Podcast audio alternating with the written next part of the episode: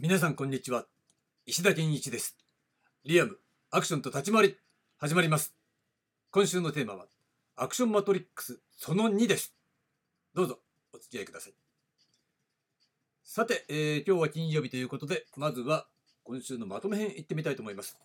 えー月曜日。月曜日は盾と立ち回りの違いというところをね改めて確認して最低にかっちりと最低にしてみたと。いう話でしたね。でそれを元にしたのが火曜日。火曜日としては、えー横軸の抽象化ということで、えーこのアクションマトリックスですよね。えーこれを前回使用したアクションマトリックスの横軸に着目してそこを抽象化することで、えー実際そこで何が行われているのかということを、えー導き出したわけですね。で水曜日は縦軸の抽象化で、えー縦軸を今度は抽象化した時にそこからは技術性を引き出すことをやったわけです。で、えー昨日木曜日なんですが木曜日これはですね TTA と ATT ということで、えー実際にそこで、えー行われている、えーぬいぐるみとかね、えー現代だけではなくて時代劇そしてアクションというものをもう一度、えーアプローチの方法として共通のフォーマットによって定にしてみたというのが、えー前回の昨日のポイントでしたね。そして、えー今日金曜日のテーマなんですが今日のテーマは無空テクノロジーということでお届けします。さて、えーようやくねここで、えー無空テクノロジーまで来たわけなんですがちょっとね今回はかなり、えー力が入って全てのエピソードで話がね長くなってしまっているんですがそれだけ重要だということですよね。まあうまくまとめて、えーいない部分もあるのかもしれないけどちょっとねもう一回、えーおさらいの上で聞いていただければと思います。では、えー本題に入りましょう。まずですね無空テクノロジーを説明する前に確認として、えー前のエントリーでも取り上げた無空中枢というね話をしてみたいと思います。無空中枢とは何か？これはですねアクションの本質的構造であるその無空中枢構造というものをね説明しました。その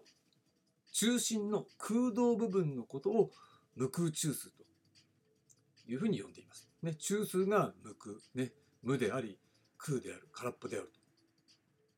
と。いうだからそこを何ですかって言ったら前も話したようにねドーナツのメタファーですよね。ドーナツの中央部はぽっかり穴が開いている。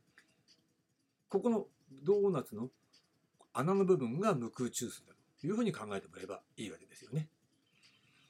でこの無空の意味なんですけれどもそのね外部に存在する異分野訓練によって身体能力を高めることを目的としているため独自形態や独自技術がない空であるということを意味しているわけなんですよ。ね、だから、えーその無空っていうのはそこが空っぽっていうのはまさしくそのドーナツのね身の部分ねそこの部分っていうのは、えーアクションの場合異分野訓練によって、えー成立している、えーわけでだから形とかはあるわけですよね。だって空手なら空手って形があるしマット運動ならマット運動そういったものが武術なら武術っていう形を持ったものを練習としてはやるわけだ。だからそこは形があるから、えードーナツの身の部分。だけどじゃあアクション独自の形は独自技術はないです。空っぽです。っていうことのメタファーがドーナツなんですね。で、えーこれね異分野訓練が実体としての形態や独自技術を持ち合わせていることに対して無であり空であるっていうことっていうのが異分野訓練を優位と考える思考性の土台となってしまっているんですね。でそれはチャンバラも実は同じだっていうことをちょっとね昨日触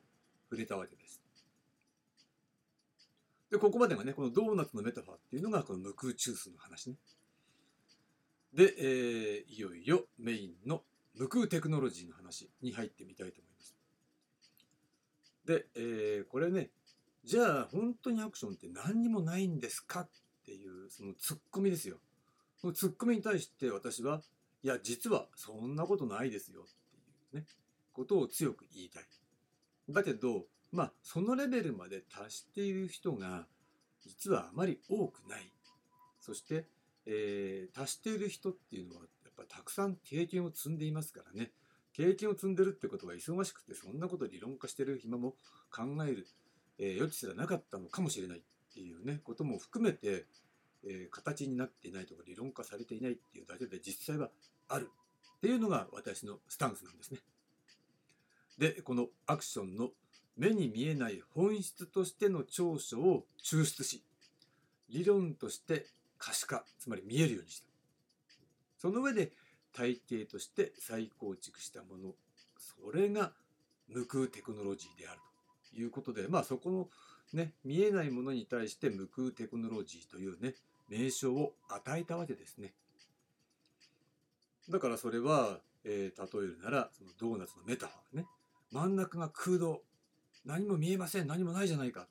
ていうのが一般的な考え方。それはやってる人当事者アクションをやってる当事者自身もそう思ってる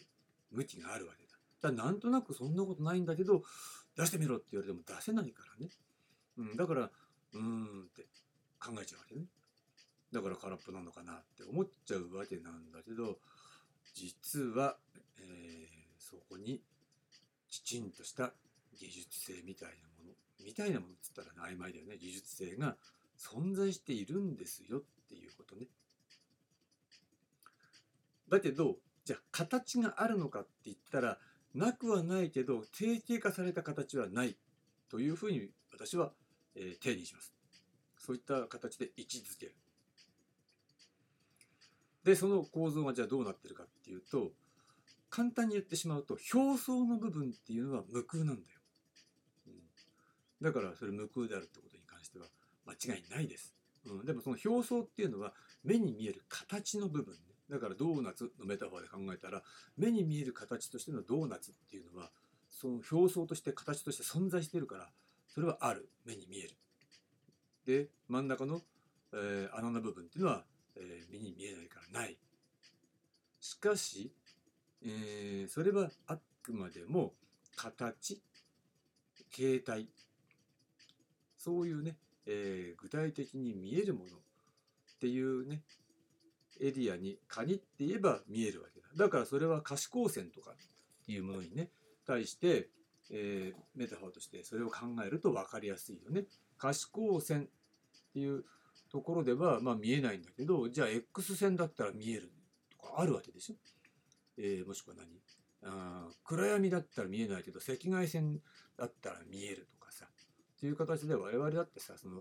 えー、光のね波長の中でのごくごく可視光線っていう、えー、ところの、えー、狭い周波数帯でしかものを見てないわけだ視覚的にはね。もしくは脳の認知能力だって見えて実際見えてるんだけど意識に上がってきてるものっていうのはごくごく自分が、目の前にあって興味があるものとかね意識を集中しているものとかそういったものしか見えてないわけだよね。それと同じです。見えない人には見えないけど見える人には見える。もしくはえー、認識を変えれば見えるとか、そういうレベルの話ね。で、先行きますよ。じゃ表層は無空だと。それは形っていう点に関して。分かりやすく言えば可視光線で見えるものに関しては確かに空ですよ。だけど、真相にズンと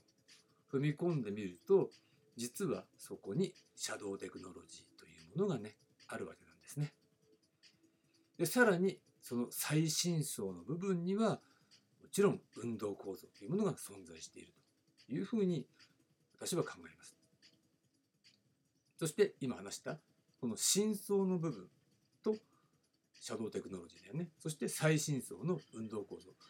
これを合わせた部分ね。つまり表層よりも下の部分を無空テクノロジーというふうに私は位置づけたわけです。ということでですね、このシャドウテクノロジー、えー、前回というか前々回、えー、エントリーとしてね、取り上げたわけなんですが、まあ、前々回のシャドウテクノロジーとして伝えたのは、実はね、そのアクションプラチックの中の一つとして取り上げたのでまああの時はシャドウテクノロジーって言ったんだけど実際は無意識レベルの技術でしょ。だからいわばそのシャドウテクノロジーの前段階前段階としてのものなんですよ。だから改めてそのプレシャドウテクノロジーというふうに概念化しておいた方がいいでしょうね。え、一応分ける。無意識に達人の人たちがやっている。そういった人たちがやってる、え、実際の技術、用いてる、無意識の中で用いている技術。それは、えー、シャドウテクノロジーの前段階だから、プレシャドウテクノロジーというふうに概念化しておく。で、これはね、経験則に基づく非言語化、ね、未技法化、未体系化っていうさ、そういう潜在レベルでのフィーリング対応の土台になってるわけなんですね。だから実際は不安定で不確実な技術であるということは言えるわけなんです。で、なおかつやっぱアクションっていうことを考えると、特にね、身体能力の、えー、極端な低下によってもう失われてしまう可能性があるわけだから、結局のところ、まあ、年を取ったりすると、やっぱり鍛えてなかったりすると、もしくはね、えー、それだけでも失われてしまうっていうところはあるわけだ。うん、だからそういったものに依存しないものだったらね、感覚的に残ってる部分っていうのはあるわけですね。そこが、えー、このベテランの人がね、その実態というものを理論化しないで維持し続けることがとても難しい状況にあったということになるわけなんです。それがなかなかね、えー、ここまで伝えてこられなかった理由なんじゃないかなと私は思いますね。で、まとめておくと、ね、表層は無空なんだけれども、深層にシャドウテクノロジーとして、これはそのプレシャドウテクノロジーに相当するものも含む、えー、具体的な、えー、技術ですよね。だから技術、テクニックだから、見せてみろって言われてもそれは、えー、見せることはできないっていうかその身体運動を通じてしか、えー、使う見せることができないという意味においては見えないですよねっていうことね、うん、それが、えー、無空の意味。でもちろんその運動構造もそうですよね。運動構造もその運動構造だから自分の体の中に構築するものでそれ見せてみろって言っても取り出してみろって言われても取り出せないよなっていうことこの2つを合わせたものがえー、無空テクノロジーというふうに私が概念化したものなんですね。だから結論から言ってしまうと、えー、アクションスターワークスで伝えるのは実はこの無空テクノロジーを伝えるということなんですよ。で、この無空テクノロジー、うん、なんていうかな、まあ、いわゆる具体的な動き、技術、と、えー、非分離のテクニックと考えればいいでしょうね。うん、何でもいいよ。例えば、まあ、キックとかパンチとかね、目に見える具体的な、えー、動きというものがありますよね。で、そこに、えー、ぴったりと張り付いてるんだけど見えない。これが無空テクノロジー。でもこの無空テクノロジーがないと、えー、やっぱりアクションとか立ち回りっていうものがね、しっかりしたものとして成立しないとても成立しにくいということになるわけです。逆に無空テクノロジーから抑えていくと、えー、その形っていうのはいくらでも表出できるようになる。逆にそういう練習方法をしていくべきなのね。それがまあいわばって意味ですよ。別に無理やり押し付けるわけじゃないけどブルース・リーさんの言ってる水の理論と同じだよねっていうこと。器によって形を変えれますよっていうのがさそういうこと。だから具体的な水と同じで具体的な形はないですよっていうことの意味はそういうところにあるというふうに私は考えています。だから形にないものを、えー、形を使った練習で身につけるっていうようなものですかね。まあ、もうちょっとね、えー、言葉でうまく伝える練習っていうのは私自身もしなきゃなんないんだけど、えー、その練習方法とかね動きで伝えるってことはもう全然普通にできますからいかにね言語化するっていうことの、えー難しさっていうものに、えーこのね対峙してみるとなるほどと普通の人はなかなか言語化しないよねされてこないよねっていうようなこともまたまた分かるわけですね。だからあまり、えーそういった先人を責める気にはなれないね。いろいろ、えー教えてくれて見せてくれてありがとうというね感謝の気持ちしかないわけです。ここまでが、えー、無空テクノロジーの話ですね。ではこれにて、えーアクションマトリックスその2を終わりにしたいと思います。ありがとうございました。